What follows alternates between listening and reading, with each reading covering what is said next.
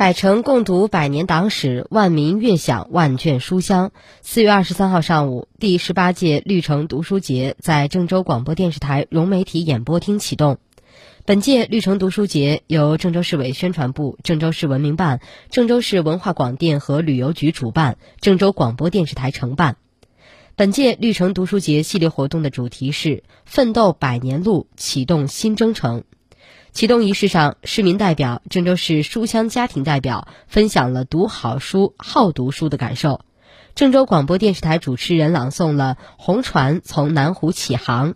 河南省文联兼职副主席、省作协副主席、郑州市作协主席南飞燕以“红色阅读”为主题，分享了新时代如何阅读红色经典以及主旋律的创作，以促进交流，以经典促传承。据了解，郑州市的全民阅读活动从2004年开始，至今持续举办18年。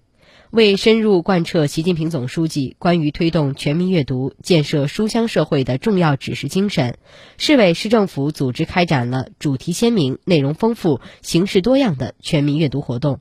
公共服务体系建设日趋完善，学习型社会建设日益加强。志愿阅读推广活动蔚然成风，书香郑州的城市形象逐步形成。